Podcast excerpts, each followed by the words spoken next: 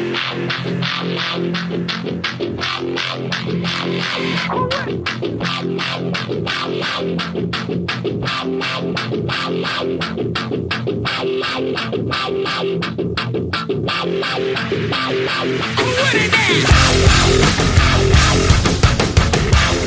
to another episode of the Surly Horns podcast. This is season two, episode two.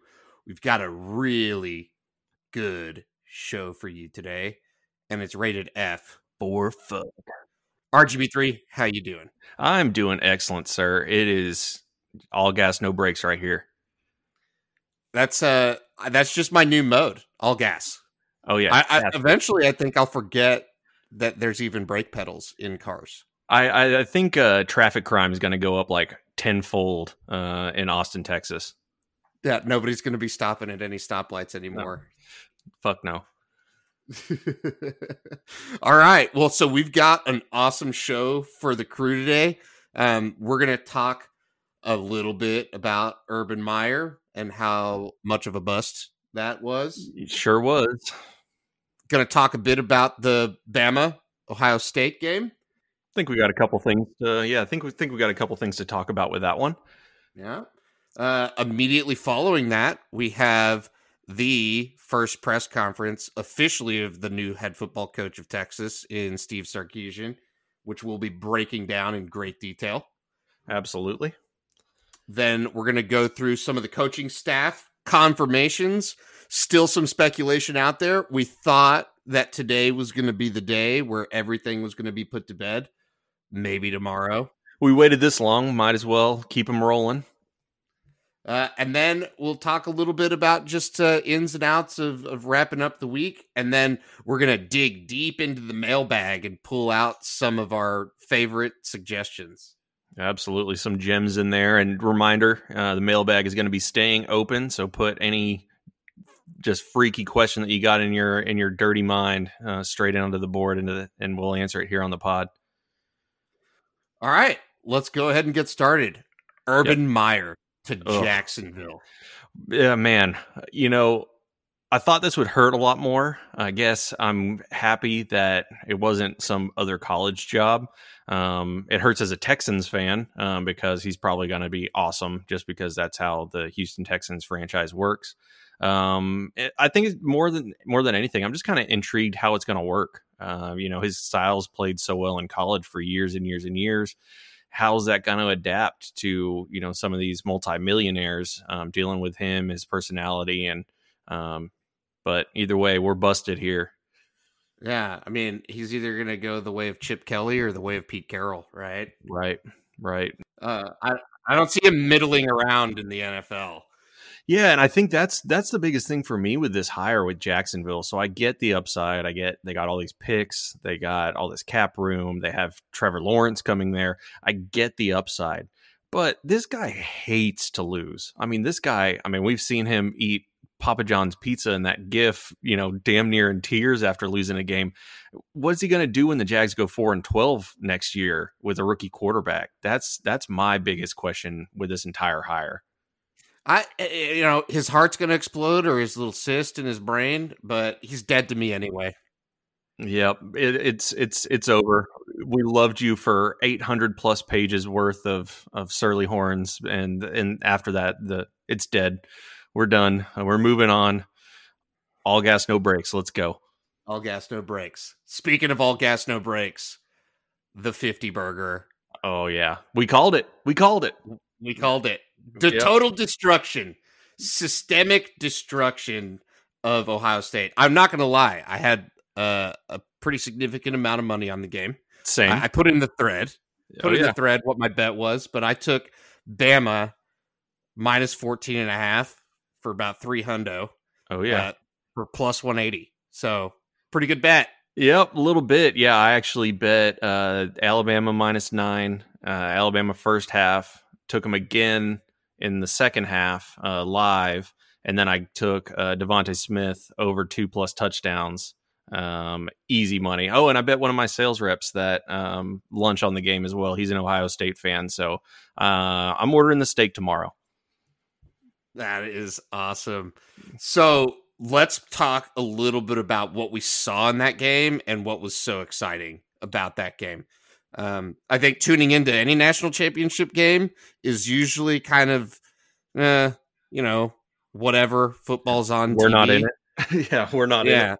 this time I felt invested, not just because of the money that I bet on Sarkisian's offense, but because of Steve Sarkisian himself. Agreed. This was the most excited I've been for a national championship game since 2009 um, just to watch what he does. You know, I, whenever we announced uh, Sark as the hire, I went back and I watched a couple Bama games just to see what was up. And, um, you know, obviously I was impressed and, you know, playing all SEC, you never really know how good those teams are that he was playing. But I was like, okay, well, Ohio State just fucking smacked Clemson. Let's see what Sark can do here.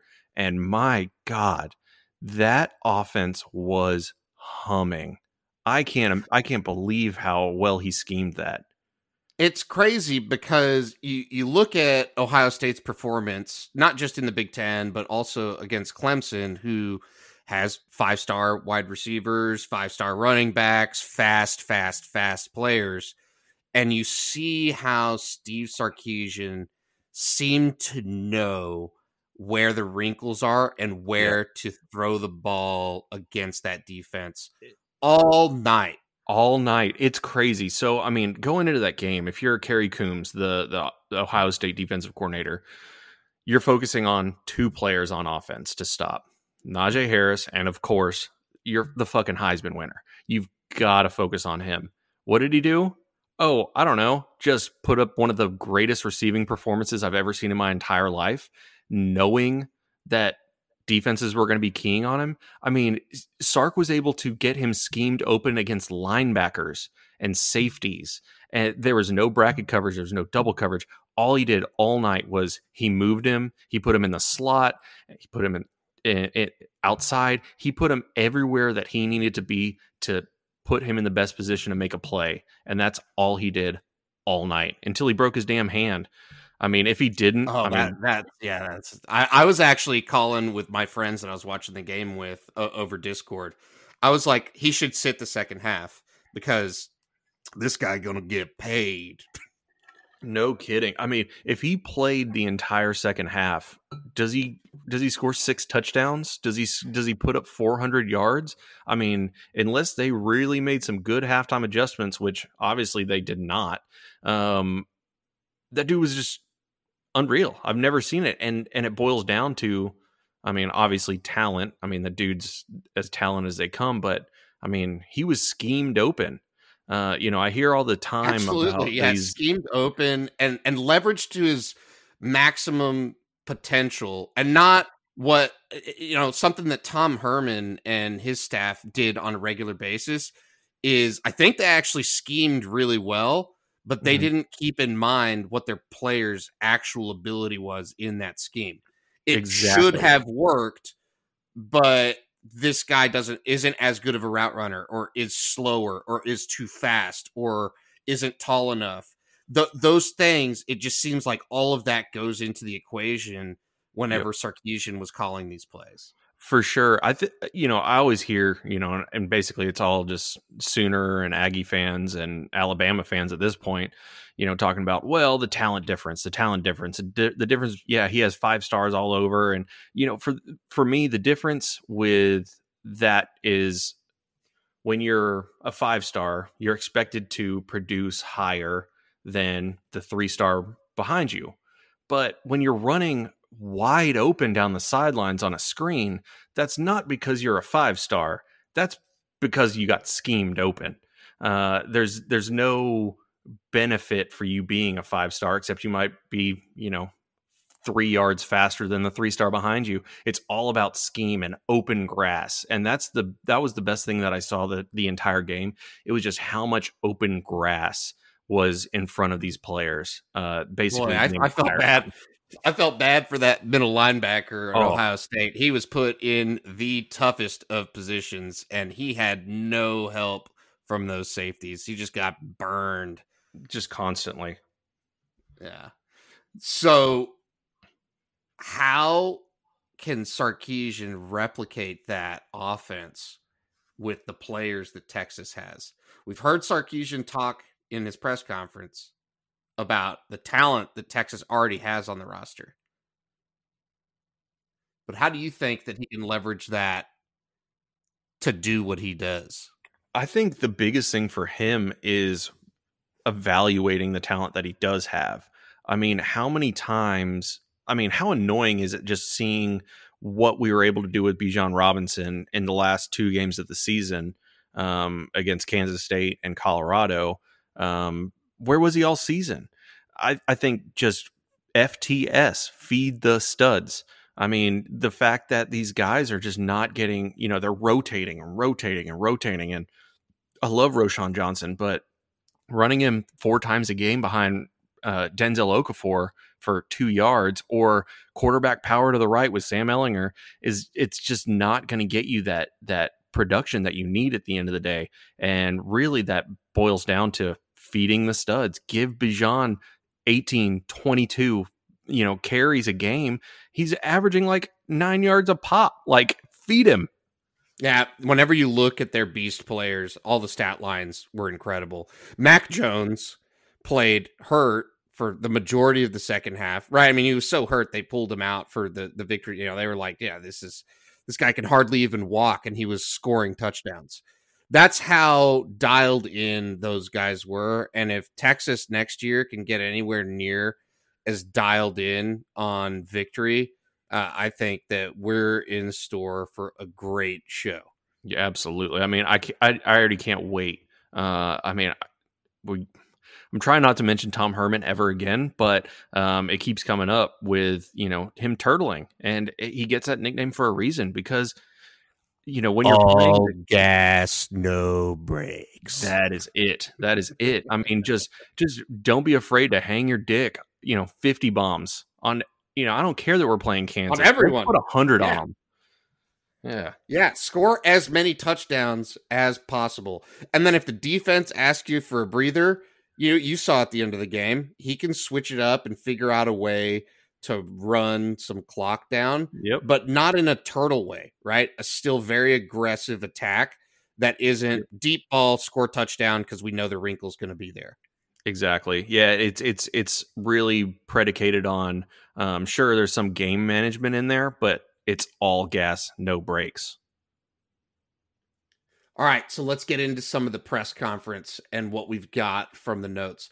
Uh, before we dive in, immediate thoughts on the press conference. Home run. Um and and I didn't want it to be as as crazy as that sounds, I didn't want it to be a home run because my dumbass thought Charlie Strong had a home run of a press conference and Tom Herman had a home run of a press conference, and you know it's always that new car smell that you you know you get a, get initially with these new coaches, but my God, everything was perfect.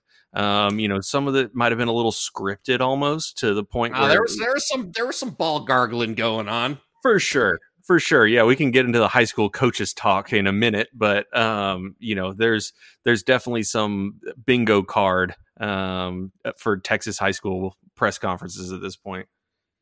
I did, you know, the one thing that really stuck with me and has stuck with me since I've been following Sark a bit closer now that he's the the head coach is it's not so much that he's charismatic as he has a sort of authoritative voice that isn't forceful. He's very confident in in what he's talking about and he really just makes you want to believe what he says, not in like a salesperson type way. Yep, I fully agree. I think the biggest thing that, you know, I, I have it highlighted in my notes of authentic, that word. And uh, it's almost a direct shot at Tom Herman, who by all accounts is just an inauthentic human being. Um, fucking yeah. douche that too. Um, but I mean, just really just just not being authentic with the players, not being authentic with the media, not being authentic with his the president and the athletic director at the end of the day. Um, and I think that's where that that confidence comes from is it's you know I'm I'm in sales and I always tell my my sales reps you know trust your product and it sells itself because you have such a belief in the product. So when we bring it back to Sarkisian, he's believing in the product because he can be authentic about the product. It doesn't need to be, um, you know, shined up in any way. It can just be genuine from the heart, and that's exactly how the press conference went for me.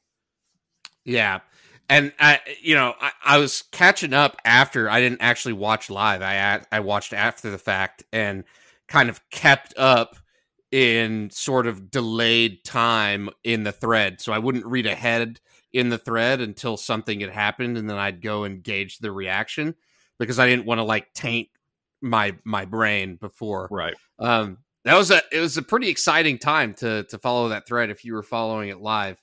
And uh you know, a, a few things really stood out. I mean, he was pretty clear multiple times about being the flagship university in Texas. A little shitting on Aggie never hurts anybody in a press conference.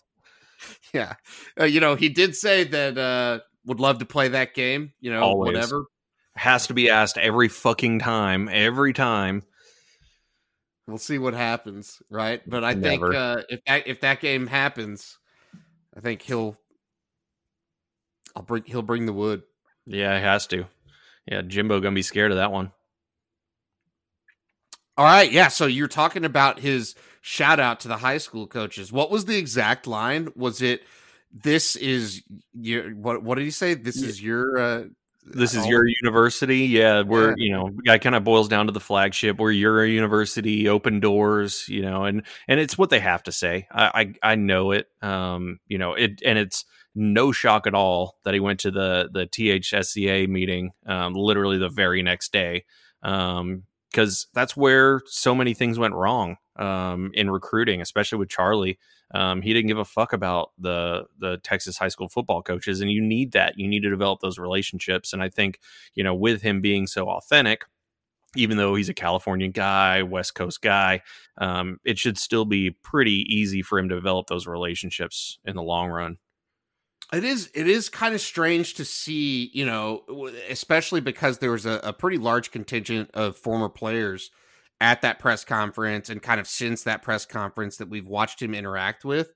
And it just seems like they think of him as a football guy because they seem at ease around him and and like it's real casual like their peers or buddies um even though it, as far as i know um they're not peers or buddies.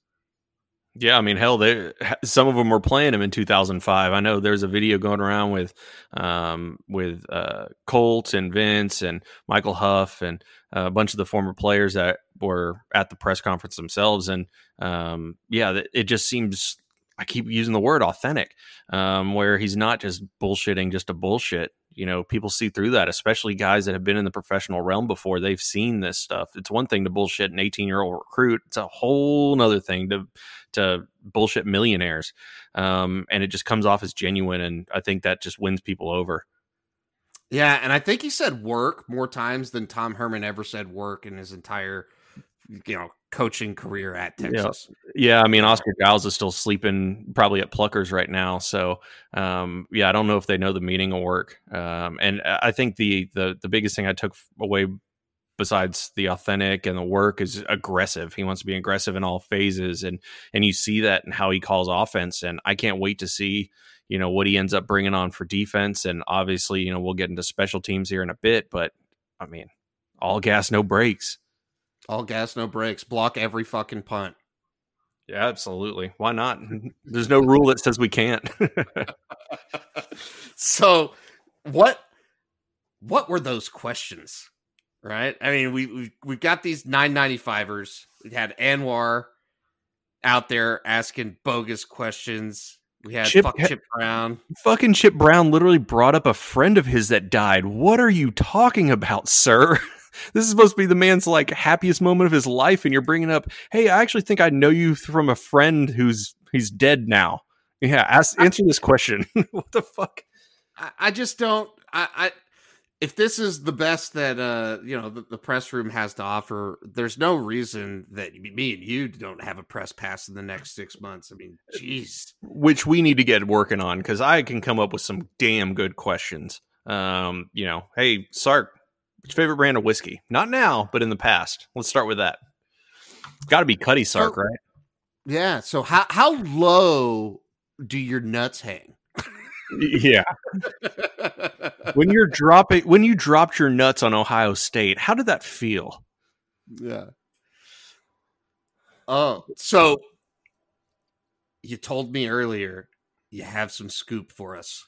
I do. I do. So I actually talked with a um so for everybody that doesn't know, he actually uh Sark had a call with former players in Letterman. Um and he's having another one with uh the big money donors tomorrow, which I'm sure we're going to get some good notes for for the next podcast, but um I actually reached out to a former um UT Letterman um who gave me kind of a quick write up on the call that they had with Sark. First of all, he came away super impressed, um, super excited about it. Um, this guy was kind of on the fence to begin with. So, um, but uh, one of the questions that was asked was, uh, uh, "Hey Sark, what play will you run on fourth and one?" Um, and Sark said, "Sure as shit, not the one I ran against Texas in 05, uh, which perfect answer there. Um, little bit of news. So Michael Huff is going to be playing a big role in some capacity. I don't know if that means analyst. I don't know if that means just Ooh. recruits hopping in his Lambo again. Um, but supposedly he's going to be playing a bigger role, which is great. You know, always keep uh, a, a, firm member of DBU back in the uh, on the forty. Um, I, I was actually really surprised, uh, not so much at, at Vince Young being around, but Colt McCoy showing up to yeah. the presser and being as involved as, as he is. Um, not that he's distanced himself from the program at all. It's just he he almost seemed like super excited to be there and and like wanted to be helpful, which is something that I haven't seen in a in a really yeah you're right. Uh, yeah, and I haven't even thought about that really, but you're right. I mean, and obviously he has a professional career, but you you don't really see him involved with you know any kind of outside recruiting or even you know Vince Young just showing up in Austin. You know, usually not sober, but um, just showing up in Austin. Um, so yeah, that was super encouraging to see. I don't know if they have a former relationship or not. Um, but some other other news. So um, analyst Bob Shipley, he's probably going to retire. Um, as well as Kevin Washington, who is the director of player development, is going to be staying. Um, he was the one that was crucial in the um, the player likeness, um, getting paid for their likeness deal. Uh, I can't remember the exact name of it um, that Texas has, but um, he was crucial in that, and I know he's uh, he's a big asset. So keeping him around is is going to be huge. That's going to be a big deal this year. Um, now the, we've got the NCAA tabling that for now, but then they're going to be revisiting that, and, and 2021 is going to be a really big season for some of these big name brands, and and you know attracting talent and keeping talent. Uh, you know the transfer portal game. We're entering a new era of college football in in the 21 season, and who knows how much it's going to blur those lines between kind of the pro game with guaranteed contracts and all kinds of stuff like that, and then the draw and allure of um, getting paid for your likeness uh, by right Hutto yep, Ford absolutely. whatever. Yeah, or Red McCombs. I mean, shit, dropping dropping an F one fifty because he can legally now. So um, I think I think a, a, big thing too is keeping guys staying that extra year, their senior year. You know, like think about Sam right now. If he was able to get paid for his likeness and you know be able to pull in you know four hundred thousand dollars from Red McCombs for selling trucks, um, would he have gone to the NFL where he might be a fifth, sixth, seventh round pick, and you know, sure he might make five hundred, but he could probably do the exact same thing, boost his draft stock next year. And now you're looking at okay, you're a third round pick, you're making one point two million, and you made four hundred dollars from Red McCombs. Um, you know, I, th- I think there's a lot of merit to not just um, bringing in players, but keeping players around, like you mentioned with the transfer portal. And I mean, think about how much money Bijan Robinson could make on something like this if he really is. I mean, obviously he is as good as we've seen, and uh, if he makes a Heisman run, I mean, people will be oh, lining out the door. Yeah, I mean, they they say that a Heisman's worth about a billion dollars to the university that wins it. Um, well, you know, it'd be nice to see some of those players cash in on some of that success before they they go into the NFL. A lot of Heisman players flame out um, when it gets to the the big time because college and NFL totally different games. Yeah, absolutely. I, mean, I wonder how much like Eric Crouch could have made in in rural rural ass Nebraska. oh, and what did what did Sark say about the opt outs? What did he say? Let's be real, they're quitters. They're quitters. He he let it hang right then. Yeah, all gas, no brakes all gas, no brakes. And, and I'm for it. You know, I, I, go back and forth and, you know, looking back on it, yeah, should Derek Kerstetter not played against Kansas State? Yeah, probably. Um, if he really was going going to the NFL. But um, you know, it really is kind of quitting on your team, especially when you have something for something to play for. And I mean, the guys that opted out, I mean, Brennan Eagles, fuck you opting out for, buddy? You're not going to get. Dra- I mean, well, I was I was going to say Tarik Black, but he hasn't been to class uh, since he left Michigan. So, um, you know, some of these guys that are opting out really are just quitting. They're quitting on the coach, and I think that's an indictment directly on leadership. Um, and I think it says a lot when five of the six six captains that Tom Herman named, five of them opted out before the end of the season. Crazy. Yeah it was it was really good to hear the the story after um, all of this was happening and the players only meetings where Roschon Johnson really stepped up and uh, is, is, establishing himself as a, a, leader on the team. And I think uh, that mentality is going to be something that Sarkisian needs to work with and meld because there wasn't this toxicity of bad players or people blaming each other. You know, there's the toxicity of the flex after the first down or the flex after the touchdown. But I, I don't really believe that that locker room in general is toxic. And seeing what he's going to be able to do to bring up that next generation of leaders that's already kind of established themselves even without him.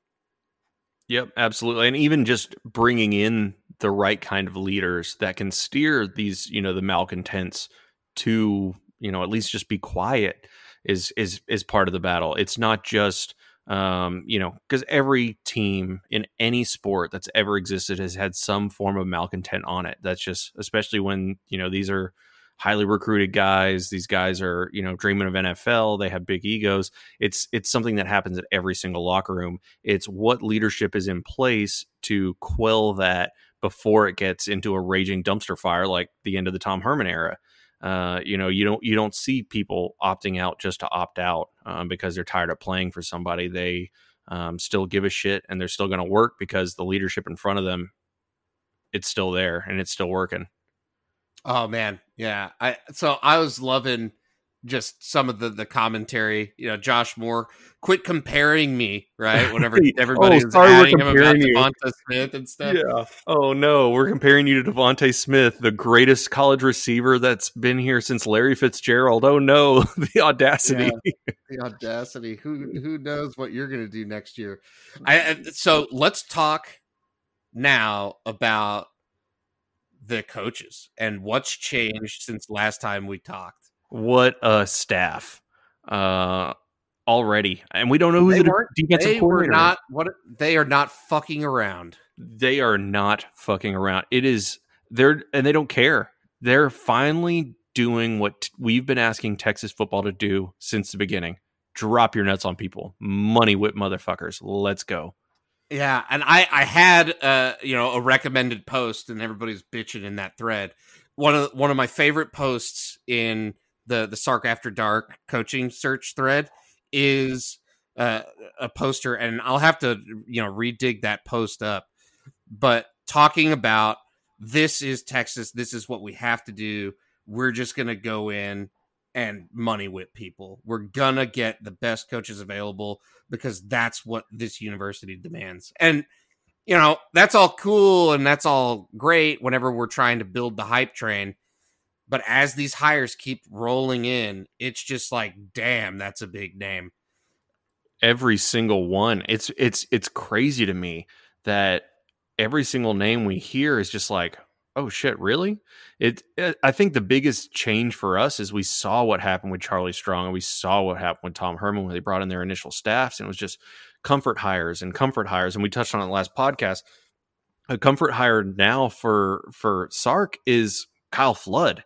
The the guy won the best offensive line trophy this year. I mean, that's the comfort hire. It's not Corby fucking Meekins who doesn't deserve a spot on UH's staff. Like, come on. Like uh, that I think that's the biggest difference for me and I mean we can get into the names so like just to recap the names that we mentioned before that are obviously basically confirmed at this point. We haven't seen any, you know, Longhorn network tweeting it out or anything, but uh still the quarterback coach. Drayton's still staying here as long as Urban doesn't poach him, which I guess is kind of a real worry at this point. I'm not really sure. I haven't really seen anything on it, but um, I'd imagine he's still in the fold. I know his kids are still in high school and they're in gymnastics and stuff. So I imagine he's staying in Austin. Um, Kyle Flood officially confirmed, which sorry, big, Brock Myers. sorry, Brock Myers. Um, well, I still got, got the portal. Yep, absolutely. Hey, you got you got a one time transfer exemption. Maybe uh maybe Blake Brockermeyer will be allowed back into DKR, but um Bo Davis is in for um the defensive line, and then big. Gideon, oh, so so big. Oh, I'm excited to see what he does with the, this stud, right? Just stud yeah. stable. Collins, Sweat, Coburn. I mean, all these wow. guys Oh, it's unreal. Uh, and, and, the guy and the kids coming in, Jordan Thomas looks like a beast. Ja'Tavion Sanders. I don't know if he's going to, you know, I guess it more depends on the defensive coordinator and um, where he's going to be playing. But if he's playing with his hand in the dirt, I mean, he's going to be learning from a hell of a coach. Um, and then we have Gideon, um, who was supposed to be coaching special teams, supposed to be coaching safeties. I don't really know what he's doing anymore. So, I mean, we can kind of dive into it now. Um, Mr. Pole Assassin coming to the 40. what a name. Jeff Banks just got straight money whipped by Texas. My my favorite part about this whole thing was the the gif that I tweeted out after um thanks to Radical Larry where it was like oh yeah Monday morning Saban looking around where is everybody Oh, so good. And my favorite thing, so close to jumping posted that um so he for everybody that doesn't know, he has um an inside to Alabama and what plays out at Alabama. And he said how the Jeff Banks hire happened was Texas called up, they offered him a number, they offered him titles, uh, associate head coach, tight ends, special teams, you name it. Um, probably recruiting coordinator, I'm guessing as well. Um, he they offered him all that. He accepted on the phone. He um, called Saban, said, "I'm done." Went to the Bama offices that night, packed up all of his shit, left, got on a plane to Austin with his girlfriend Pole Assassin, and um, he's in Austin right now. Uh, the rest of the Bama coaches wake up the next morning. Hey, where where where'd Jeff go? Oh yeah, sorry I didn't tell you. He packed up his shit. He's gone. he's he's in he Austin now. he gone. Yeah, I wonder if they brought their monkey on that trip. Uh, you know, can you travel with monkeys on planes? Is that a thing? As, as long as it's not a diaper. Yeah, is it? Is it a? Is, uh, do, do, do, you have to pay like the infant fee? How does that work? Yeah, does it go in like a baby carrier, or it's got to be wearing a diaper? So, do you change that monkey's diaper on plane? You know what? We can get the surly sleuths to find out how the monkey flies let us know in that. Let us know in the podcast thread. Find the answer and let us know. Yeah, Derby Horn Dog, this is you, sir. I mean, if anybody's built for plane, finding out how a monkey gets transported on a plane, it is you, sir. Because um, I got to know it. Um, and the pole assassin, she made it. So I thought something was weird last night. Uh, somebody posted her Twitter got deleted. So I thought, huh, that's kind of weird. That might be one of those, you know, hey, CDC saying, hey, you know what, Pole Assassin, you might just go ahead and nix that whole Twitter thing. And I think she made her Instagram private if it wasn't before, but it is now. Um, so yeah, maybe she's, I don't know if she's going to be dancing at the Yellow Rose, um, or you know, maybe she's going straight lace now. Now that that Jeff Banks is making over a million bucks a year. Ah, good for him. Good for her. Good for the monkey. All yep. gas, no brakes. Ex- except the only problem is she's entering this state while James Harden is leaving it. That is just, left. just terrible timing. I can't imagine how bad a timing. I mean, that man's that man's jersey is hanging in the rafters at Treasures in Houston, and I can't imagine how much how many bags he'd be dropping on Pole Assassin. so, who do we think's coming in to coach the wide receivers? We've heard Wiggins from close to jumping and his source that it was going to be sort of a package deal, and both of them are gone. Both of them are gone, but only one of them's here right now. Yeah, so I don't know. I, my guess is is Wiggins might be gone in some form or fashion, uh, not to Texas, and I think maybe Coleman is getting retained. I mean, the only other thing I can think is if Coleman was to be an analyst, but I mean, it's kind of it's kind of a lot of press already out there with Sark talking to the uh, to AAS and saying, yeah, no, he's going to be coaching the receivers and I don't know if there maybe there's an inside outside kind of deal, but at this point with Jeff Banks in, um, you're already kind of at your five for your offense. You got Milwee, you got Drayton, you got Flood, you got Banks, so you really only have room for one wide receiver at this point. Um, so I'm guessing it it's just going to be Coleman, which you know if that's the worst member of staff, I think we're still looking pretty damn good. Um, it's kind of a mulligan. Supposedly, you know, Herman was kind of saddling him with a backpack of, you know, you can't offer this guy, you can't go talk to this guy. It's, you know, my way or the highway. So maybe things change around. I mean, if if Sark and all these other coaches are vouching for him, I mean, even the Purple Wizards vouching for him uh, up at Kansas State. I mean, if they're vouching for him, maybe we give him another year, give him a, a mulligan, and see where it goes. See where it goes. All right the big boy hire. We delayed the podcast for this. Yep. And god damn it, we don't have any inside scoop either. We're just as in the dark as the fucking 995ers. But we're not gonna lie to you, Surly Nation. We're gonna shoot it fucking straight. We have no we, idea who it is, but we're excited about all the fucking possibilities. Yeah. We might lie. I don't know. We'll we'll see. Yeah, we, we'll see. Yeah, we might lie, but we'll it's, we'll, it's we'll yeah, we'll it's tell you at least what we can. So but uh yeah, so they don't know, we don't know. We hear rumors, we hear names. We'll go into those names. Um cuz that's the biggest hire of Sark's tenure here, I think is is is his initial defensive coordinator. Well, so we know we know Charlie Strong's off the table because uh, Charlie Strong and his bitch ass is going to Jacksonville. I did not know that. Yeah. I missed that. Okay. Wow. Texans feel better about together. yourself. Yeah, Deshaun is going to carve up Chuck Strong against Jacksonville. So that makes me feel better about Urban going to Jacksonville. Yeah. Oh uh, man. So Muschamp is still floating around. Yeah. Yeah. So I don't so, know how close he is to our orbit.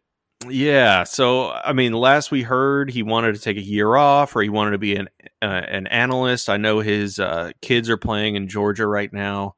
Um, high school. So um, he wanted to stay close to Georgia. So there had been some speculation about him maybe taking an analyst, analyst role for Georgia. Um, I've heard Bama maybe if we steal Golding. Um, it doesn't look like Coach Boom's coming to Austin, which is upsetting. That would have been great, but um, we're moving on, I guess. So the three big names, obviously Pete Golding. We're just gonna uh, all all your coaches belong to us. Yep. Um, just, just murdering Bama staff. Just if you're on staff at Bama, Texas has probably mailed you a check at this point. Yeah. Um, so so we've got Pete Golding, who I think is uh, honestly a front runner. I mean the the guys have worked together for a long time. It's a no brainer hire. I bet that he has offer in hand, good money, um, and it's just a decision that he needs to make whether he wants to stay or whether he wants to come do some cool shit here with Sarkisian instead of staying there with Saban. Yeah, I think I, I think you might be right. I think he might be the favorite. I do think that there could be something behind stealing too many Bama guys at some point. That Saban is just going to say, you know what, I'm done with this. I, Golding, if I want to keep you, I'm keeping you. Um, but you know, he was at UTSA. You know, obviously he knows the area. Young guy. I think he can kind of grow with the job. I know some people were kind of down on the hire, and I know Bama fans are. I still haven't figured out why. Besides Florida, who Dan Mullen, great offensive coach. You know, he scored 40 against against Bama and Golding, um, and then Ole Miss. But Lane Kiffin, pretty damn good offensive coach. Um, yeah. They scored 40, but other than that, I mean, he held everybody else to less than 25 points a game, uh, including and that was with their offense. Yeah, putting the defense on the field constantly, constantly, and and, and, and not for the bad reasons. Yeah, including Notre Dame and Ohio State as well. So it's you know I don't really get the hate for the hire. Um, I guess we'll just have to see how it plays out at the end of the day. Um, I have a feeling that Golding isn't going anywhere. For me, I think the front runner, um, who was confirmed to have interviewed today by a bunch of the 995ers, um, is Zach Arnett, um, who I'm a huge fan of. You know, and, and there's a common thread that we're seeing here with the the boom name and right even though muschamp isn't coming we know that you know there was interest there for sure we know that golding you know it, it, was a name of interest and is still a name of interest we know arnett is what do they all have in common that yep. hard-nosed physical brand of defense they're all linebacker coaches they're all big on the boom Yep, absolutely. And I think and and it goes back to Sark talking about aggressive in all phases. And these guys are aggressive. Um, I think most three th- three three five defense that you're going to find besides Todd Orlando's are going to be pretty damn aggressive. Um, and I think Arnett's no different. I mean, he came from San Diego State. He had them as the number two ranked defense in college football at San Diego State. I mean, that is that is insane. He was holding opponents to 12 points per game. I don't care what level of competition you're going against. If if it's high school, I mean that's crazy. Um, Super young guy too. Obviously yep. Pretty brilliant. 34 years old. Uh, just I don't even know that you could call him an up and comer. He's pretty well established at this point, and I, you know, I'd be pretty excited for that hire. Yeah, only one year at Mississippi State, but I mean, um, I couldn't work for the pirate that long, so I get why he wants to move. Um, I know he's interviewed um, at LSU, um, a couple other spots. I can Oregon, um, and everybody got kind of scared off by his buyout. Uh, but guess what? That doesn't scare Texas anymore. Um, your buyout's four million dollars. Okay, do you want that cash? Uh, all gas, no brakes. All gas, no brakes.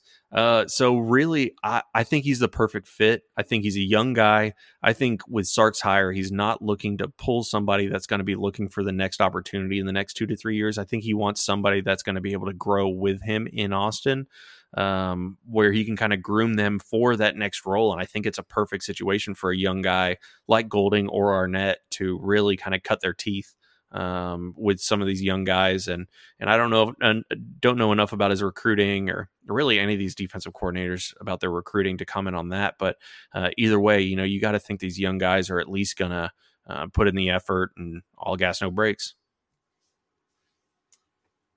Is there anybody else that we're forgetting to mention? I don't want to mention him, uh, and it's not because he's a good defensive, not a great defensive coach. Um, but we've heard the name Jeremy Pruitt a lot. Just strange. be strange, weird. I mean, he's on his week, way out. He's on his way out.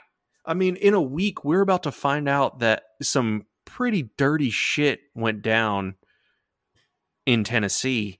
And I don't know why we would want to bring that here. You know, I get that, hey, look, bags are going to be dropped between yeah, Bo Davis, bags. Jeff yeah. Banks, all these guys. We're dropping some bags. But do we really want to show the NCAA that, hey, look, we're bringing in this guy that you literally just busted, and for for this bag running scheme, I just can't see it happening. And as good as a, of a defensive coordinator he is, and um, I I just I just can't see it being a situation where UT Brass just signs off on it, especially I bet he gets hit with a show clause. And if he's hit with a show clause, there's no no shot he's coming on this staff with this. You know what's team. interesting though? You know, there's there's this interesting wrinkle of getting paid for your for your likeness and some of these show causes for some of these violations that happen. You know, and I know that the recruiting and like the pure amateur high school football phase of it, and you know, paying those players is definitely not covered under that, or maybe it is. Like, who knows? Because what we do know is the NCAA cannot rule you ineligible or not an amateur for doing sponsorship type things based on your likeness. Does that Mhm. start before you get on campus? After you get on campus? My, I'd Who imagine it would be after you've signed your LOI. Yeah. Yeah, and really, hey, what sponsorships can you line up for me? And hey, Texas is going to line up a lot of sponsorships if that's if that's the only runaround we have to go through, um, instead of just hey, here's 200k Jaylen Waddle, um, see you in Austin. I mean, yeah, if, if that all we have to do is go to one of our BMDs and say, hey, how about a, a 100k internship for Jaylen Waddle now? Um, how would that be? I think that would be uh, a little easier for us to pull off than anything else. All right. Um, let's talk recruiting. Finally, we have something to talk about. I I didn't know that we'd be talking about this this soon. Oh, Day one, all gas, no brakes. Armani Winfield. yes, Wow. stud receiver. So the cool thing about this is it wasn't even day one; it was negative day one. Um, because what happened was at the Bama game, Sark's doing his due diligence with recruits. I'm sure he called some of the bigger guys that he has on his list and said, "Hey, you want to make sure you're watching the game. You know, watch the offense, watch how I use them, watch how I would use you in the offense." Um, he talked to Armani Winfield, and he told Armani I mean, at this point before the game, right? We're not right even before the game. we're not Yeah. even top three. Yep. So yeah. So yeah. At the time, he's looking at Ohio State. Um, he's looking at OU. Um, who knows? Uh, whoever else, but I think those are the two front runners. Um, Texas wasn't really in the conversation. He was in the conversation originally whenever uh, Quinn Ewers was in. Uh, obviously, Quinn Ewers is not in yet, but um, he wasn't really on the on the radar. Um, so Sark calls him before the game. Um, at halftime, Armani Winfield calls Andre Coleman, says, Hey, coach, I want to commit to Texas. Can you let Coach Sark know? Uh, Andre Coleman texts Coach Sark and said, Hey, Armani Winfield is just saw two quarters of football and he wants to commit. You good with it? Sark gave the thumbs up. Next day, Sign him. Yep. Very next day, he's in.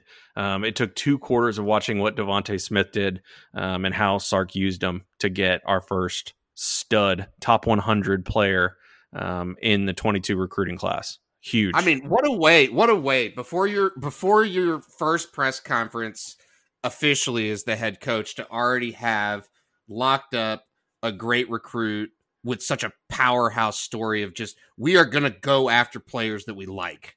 Yep.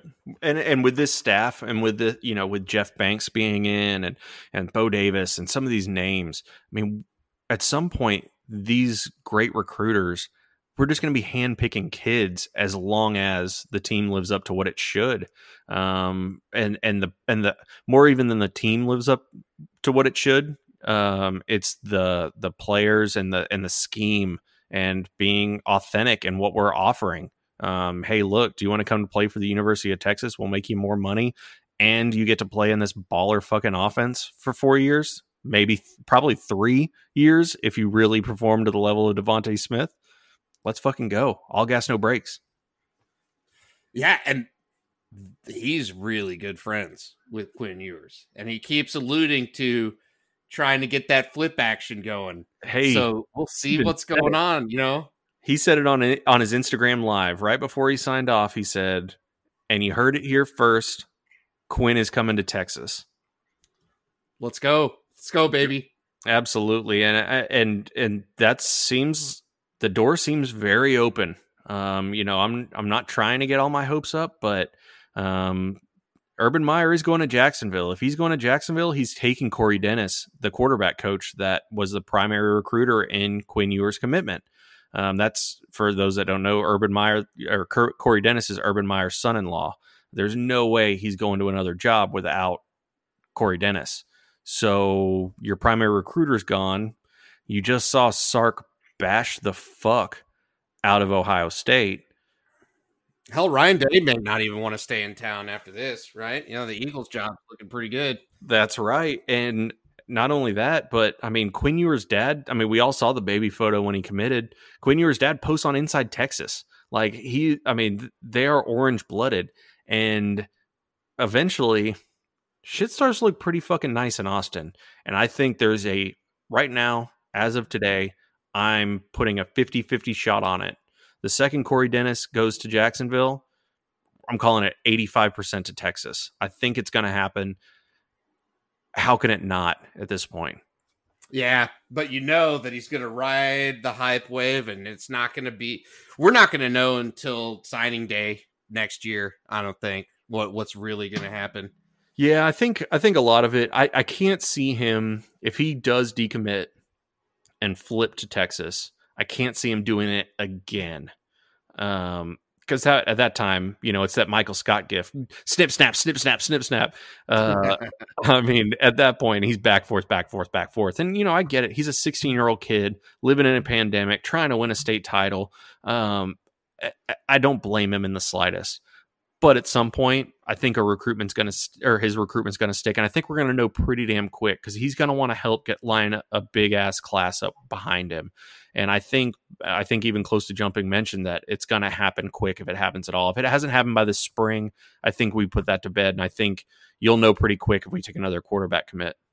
Yeah. So what's the, any other news on the recruiting front? We got any other players giving us a good hard look? Is National Signing Day two, not early signing day, just the regular old one. We gonna see anything going on there? Yeah, looks like uh so LJ Johnson is the big name out there still. Looks like it's just still a coin flip, but he's supposed to be deciding this weekend. I have a feeling he's gonna pick A and M at this point.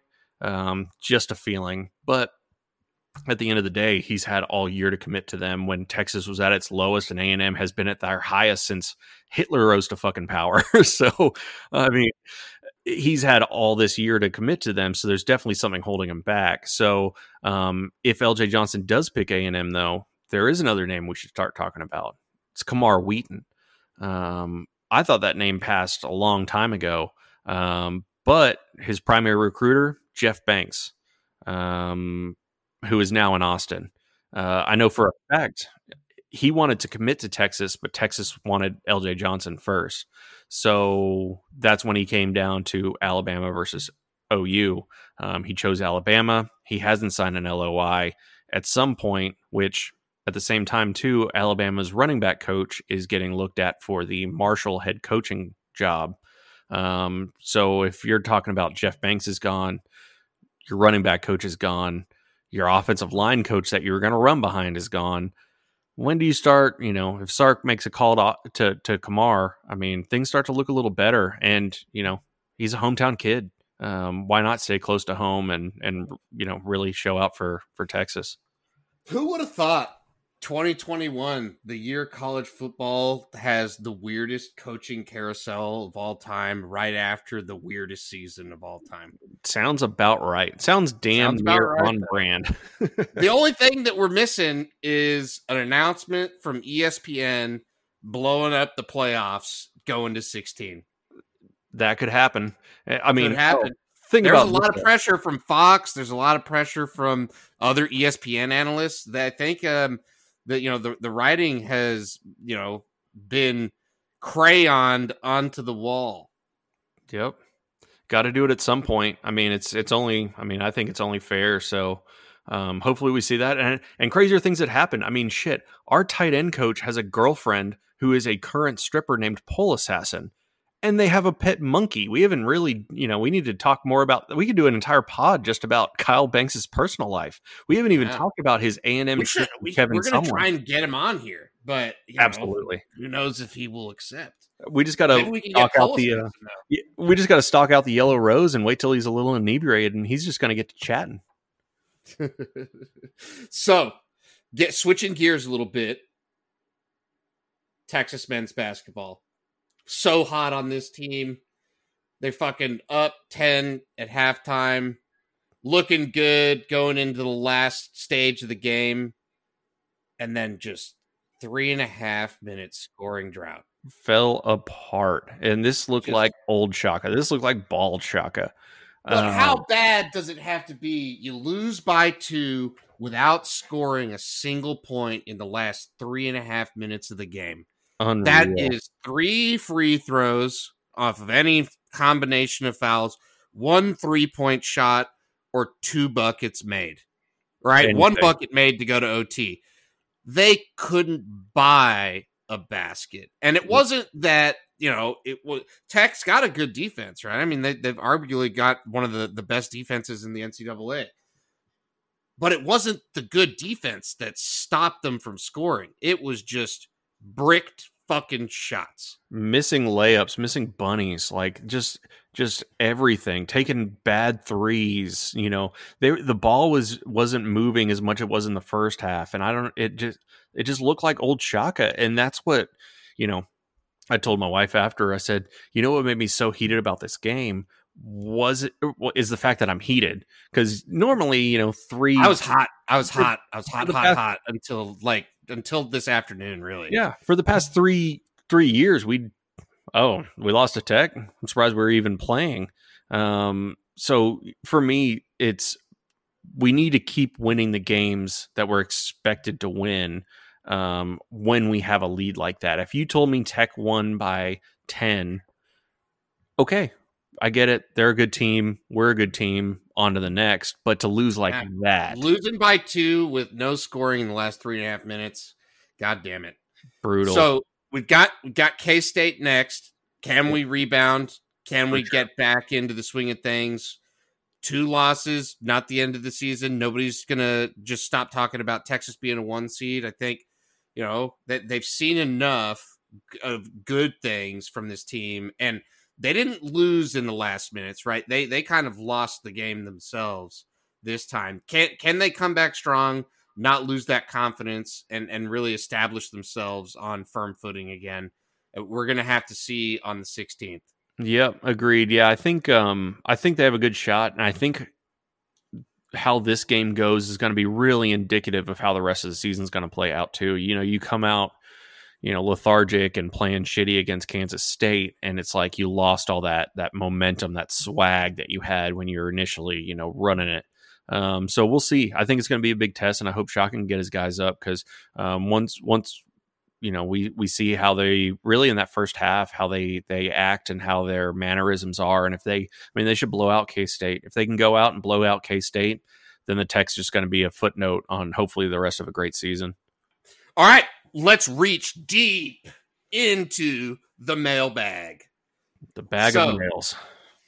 We're we're picking two of our our you know favorite topics that, that came out of that mailbag. I think the the first one is our favorite or strangest recruiting stories. Oh man, so good. Um, I'll let you go first. Uh, I know you got a good one on store for us.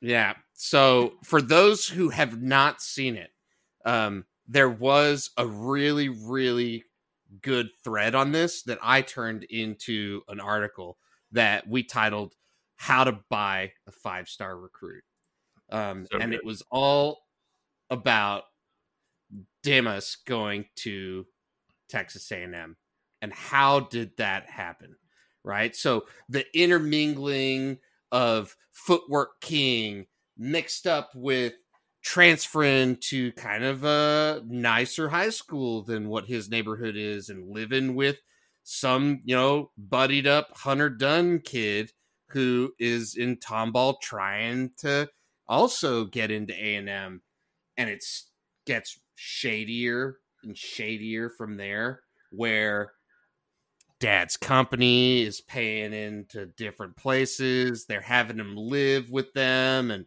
go to school. Everybody's trying to make claims that, oh, but we're just a nice family that's trying to support this kid that doesn't have opportunities. And you really know that what's going on behind the scenes is they're just trying to get their kid who's spoiled as fuck recruited alongside this player that's just a drop dead recruit. Footwork king. Yeah, we know all about how that bad game plays um, with with the good old footwork king. Um, and yeah, I remember the UIL getting involved, and then A and M was so mad that oh, UIL is a Texas organization, and that the reason why he can't play at Tomball High School is because uh, the Texas Longhorns are behind it. And uh, I remember, uh, I think it was Taylor Ham, and I I hope it was Taylor Ham. I'm gonna have to reread that thread at some point, but I'm pretty sure that he had to call uh, Demond Demas at some point to keep him committed to A and M. Um, I don't know if that was a crazy dream that I have, but I'm 90% sure that that happened. Just a crazy, crazy story in recruiting. And he didn't do shit this year either. Uh, this Not, big five star recruit didn't. I don't. I don't know if he had a catch. Supposedly there were some games that he was sitting in the stands with fans. So I don't know if he's going to transfer or what, but I, I think he actually tweeted today saying he's not transferring. But I guess we'll see how that shit plays out. All right. So who's your guy? Oh man, Zach Evans. What a crazy fucking recruitment. All right. So, for those that aren't familiar, um, Zach Evans, uh, people compared him to Adrian Peterson, to Marshall Faulk, some of the greatest running backs you've ever heard of. Um, he was a five star, obviously. I think he was top 10 player in the country, if not top five. Um, he went to North Shore, obviously a Houston powerhouse for high school. Um, his senior year, let's uh, let's just see how that played out. Um, he was suspended twice in the regular season. He missed the um, semifinal playoff game um, to take his ACT. Uh, never really got a confirmation on that one, but I can't imagine that the ACT is only made once when you're literally playing in a semifinal playoff game. And then he got sent home from the final, from the championship. Um, the reason why the coaches collected all players' cell phones at I think it was like 10 o'clock at night, saying, "Hey, we don't want you guys to be up on your phones all night. Um, give us your phones. We'll give them back to you first thing in the morning, but we want you guys to have a good night rest." Every other player agreed, except Zach Evans, who got sent home from the from the game. So the best player on the best team did not get to play in the game because he wouldn't give his cell phone to the coaches, even though the rest of his teammates were. So this man has already committed to Georgia. He had signed his LOI um, without telling anybody. Um, I believe, including Georgia. He signed his LOI and he faxed it in. Um, he says he's going to announce at the Under Armour All American game uh, two weeks after. Um, once he signed his LOI and he faxed it in, he immediately, immediately called Texas A&M asking for money and saying, I will get out of my LOI if you pay me. I don't know the amount, but I'm sure it was hefty. Um, Aggie does tell him to get fucked. So kudos for you guys. Um, and then he realizes, oh shit, I need to stick with Georgia. Well, Georgia finds out quickly um, that he did that. Um, so at the Under, Under Armour All American game, Deion Sanders interviews him at halftime. Um, they thought what was going to be a commitment um, because at this point, nobody besides Georgia and A and M know that he has in fact signed an LOI with Georgia. Um, instead, he just begs to be taken back. Um, he apologizes to the coaches. He apologizes to his teammates. Um, borderline tears at the Under Armour All American game. Georgia just drops him from his LOI. They said, "No, sir, you will not be coming to Athens. Uh, we don't need it." Um, so his recruitment starts afresh. Uh, he reaches out to A and M. They tell him no. He reaches out to Texas. They tell him hell no. Um, th- at that point, he reaches out to Tennessee. They bring him in for a visit. Realize he's a shithead. Nope. Florida, same deal. You're a shithead. Nope. Um, Ole Miss. Ole Miss. That's when you've hit the bottom of the barrel, sir is when you go to Ole Miss and Lane Kiffin tells you, eh, no, we're good. Um, finally, out of the blue, old sweaty Gary, um, up there, up there in Fort Worth, old, old sweaty Gary, old old Fatterson himself decides, hey, you know what? I'll take your ass. I already took Marcel Brooks, who has I'm not going to get into his allegations, but worse than this. Um, already taken Marcel Brooks. Why not, Zach? So he ends up in TCU, somehow becoming TCU's first ever five star. Wow. Strange. and had, you know, overall this season didn't have a horrible season. You know, nope. maybe they're going to screw his head on straight, but I seriously doubt, doubt it. it transfer yeah. portal. I bet you this yeah. year it's probably. I mean, he's at Texas Christian University, so we'll see how this kind of plays out in the end, um, and see what level of toxicity that Gary Patterson can put up with. Because I mean, you got to be a pretty big shithead to go through that list. Um, and still be able to play. But yeah, he, he put together a pretty good season, especially at the end. And um, if he does stay at TCU, I'm not looking forward to playing him. Yeah. All right. Second topic is the three man front versus the four man front. The epic battle to the death. Let's just put it to bed. Oh my God. Is one scheme better than the other? No. One more time. Highly dependent no. on the players. Highly dependent on the players. Not yeah. not to take, you know, just word for word what Urban Meyer was saying, but it I really do think that it it is highly dependent on the players, highly dependent on what kind of talent you've got on your team, and you need to lend yourself to whatever scheme is necessary. Agreed. And I think I think the biggest thing is base scheme shouldn't be everything. Um, and I think a lot of people got, and people are negging people on the board at this point because they're tired of hearing the argument. And really, it boils down to how you use that three man front. I always hear the argument, oh, they don't, you know, play in the four eye. You're not going to be able to rush the passer, and you're not going to be able to do this. It's it's using your personnel in the best way possible. You know, using Malcolm Roach as a linebacker is not the best way possible getting his hand in the mm-hmm. dirt and rushing from the outside is the best way possible. So, what scheme are you going to put together that can counter that? And there are ways to make a 335 extremely, extremely aggressive that we didn't see from Todd Orlando because he was blitzing people on third and 17 from third and 17. Blitz it. Send the house. Oh, it's there are so many great ways to make. I mean, look at the two teams in the national championship game. Both run three man fronts, and you don't see anybody complaining about getting drafted from Ohio State or Alabama. It's just nope. your coach and how and your personnel and how you use them. Yeah, and I'm in total agreement. It is it is nice to have that four man front and have that constant pressure every play. You know, it, it's for casual football fans makes a lot more sense got more people in the box. You can take away the run, you can rush the passer. And with the three man front, it really is all about dialing up that scheme, making sure that you've got the right players running the right stunts and doing the right things. And so it is, I think, overall a more complex and more athletic defense with the three man front. But the four man front, right? Good classic defense. I think everybody understands it. Yep. and that's what they're they're comfortable with. Yeah, absolutely. And I think that's what everybody just kind of grew up watching the you know a four three defense and thinking this is how you play football. But there's just so many complex fronts that you can do, especially in college football, that it's a, it's the aggressive style that you're trying to play, um, not just hey look we run a four three. Um, it's matching your defensive personnel to stop their offensive personnel in the best way um, possible. Especially you know when you're looking at Lincoln Riley, you know what's going to stop that?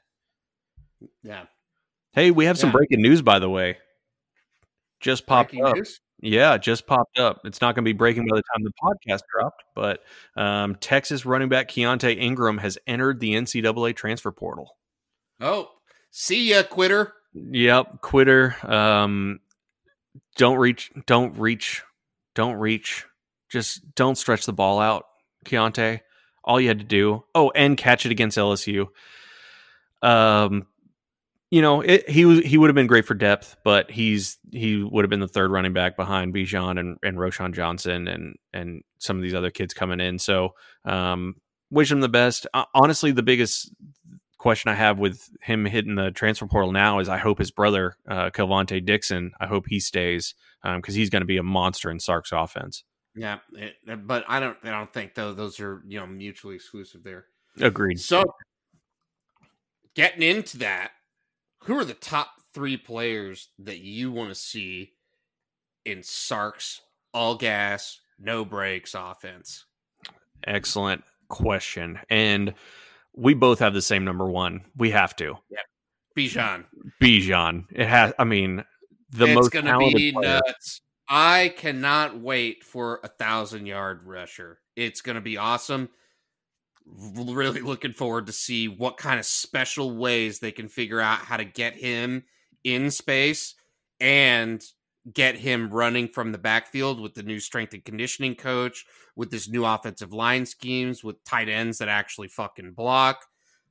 Let's feed this guy the rock. Absolutely. I think the thing I'm most excited about with Bijan is actually not him rushing. I think it's him catching. I think using him in the passing game is something that we just we've been lacking from all of our running backs. They're just not utilized well um, in Herman's scheme because I, mean, I I can't think of a big catch besides you know some wheel route stuff that he did. Um, maybe once a season um, but using you know some of these screens and and stop running our quarterback directly behind Denzel Okafor for two yards let's feed Bijan and get him utilized and just let him see green grass and then let him do his thing. All right, my second pick is Jake Smith. What can you do with Freak Fast? I mean, I I don't know what his hands are like, and you know we got to work on some route running. We don't know because he rode the pine all season. Underutilized, like five plays. Absolutely. And you know, you know, obviously just by looking at him that he's a hard worker, a real coach's son, uh, a real spark plug, uh, real gritty, you know, road warrior. Um, yeah, where's our where's our next Shipley? I, yeah, I want I want some Jordan Shipley type action from this guy. And I think he can be that kind of, of, receiver. He can he can be that lightning um, that that we need for that really really fast get up and go. Yep, I you know I firmly i I fully agree. I think he's he's always had the talent. I mean, he was a Gatorade National Player of the Year for a reason. Um, and I, I, think you know there had been talk about him in the portal, but he's he took one look at Sark's offense and he can't wait to play in it. So I'm I'm excited. I think this is going to be a real big breakout for him um, coming up. I for um, sure agree. And then my my third is Jared Wiley. Great pick with with yeah with Jeff Banks coming in that and just seeing his hands, his route running, his I mean, uh, what the hell were we doing with Brewer? Cade Brewer, get off the field. What Especially, the fuck? Get off the field. This guy is built in a lab. This guy this guy looks like George Kittle. I mean, he he is built I mean, he's huge. He played quarterback at Belton because he who the hell is going to tackle that guy? And we're running Cade Brewer instead. Um, yeah, absolutely. I mean, I mean, I'm super excited to see how um, Sark's going to be able to utilize uh, the tight end, and not just with Wiley, but with Sanders and and uh, Brayden Liebrock as well. Yeah, I mean, who knows? We may see some two tight end packages. Yep.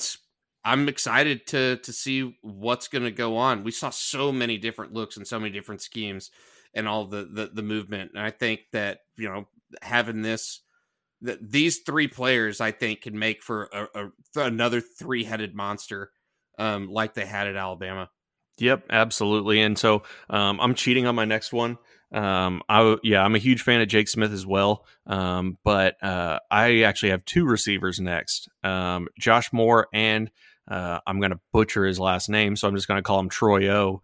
Um, Josh Moore, um, he sorry you don't want to be compared to DeVonta Smith, but I mean he's got the build that looks just like DeVonta Smith. Maybe his arms aren't as long, um, but he looks like DeVonta Smith light, um, maybe with a little more of a gun fascination than what DeVonta Smith has.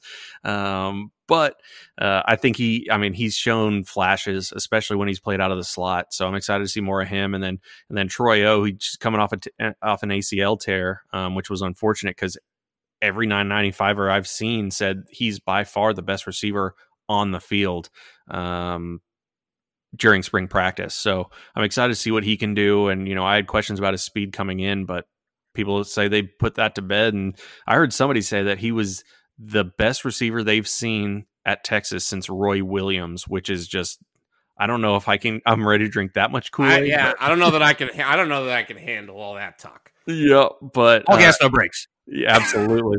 and speaking of all gas, no brakes, my last pick, a little bit of a wild card. So I know I'm picking four, but I got to throw Quinn Ewers in the mix. I, I mean, it is top three players you want to see in Sark's offense, not top three current players. So, um, yeah, I got to go Quinn Ewers. That guy was built in a lab to run this offense. Yeah, that I mean, if if that's a get, that's uh, I mean, there's going to be tons of continuity. The the quarterback position right now is not thin, right? Nope. This is actually the least that cupboard's been bare since I can really remember. Yeah, we have um, a quarterback right? battle coming up. I mean, we're gonna. Yeah. I'm sure we're gonna have a many a podcast talking about Carter Thompson, Carter Thompson, Carter Thompson. We'll get there. Yep. All right. Great. Well, that's all I got. I think that's a wrap. Uh, thanks everybody for listening, and we'll see you next time. Hook 'em. Hook 'em.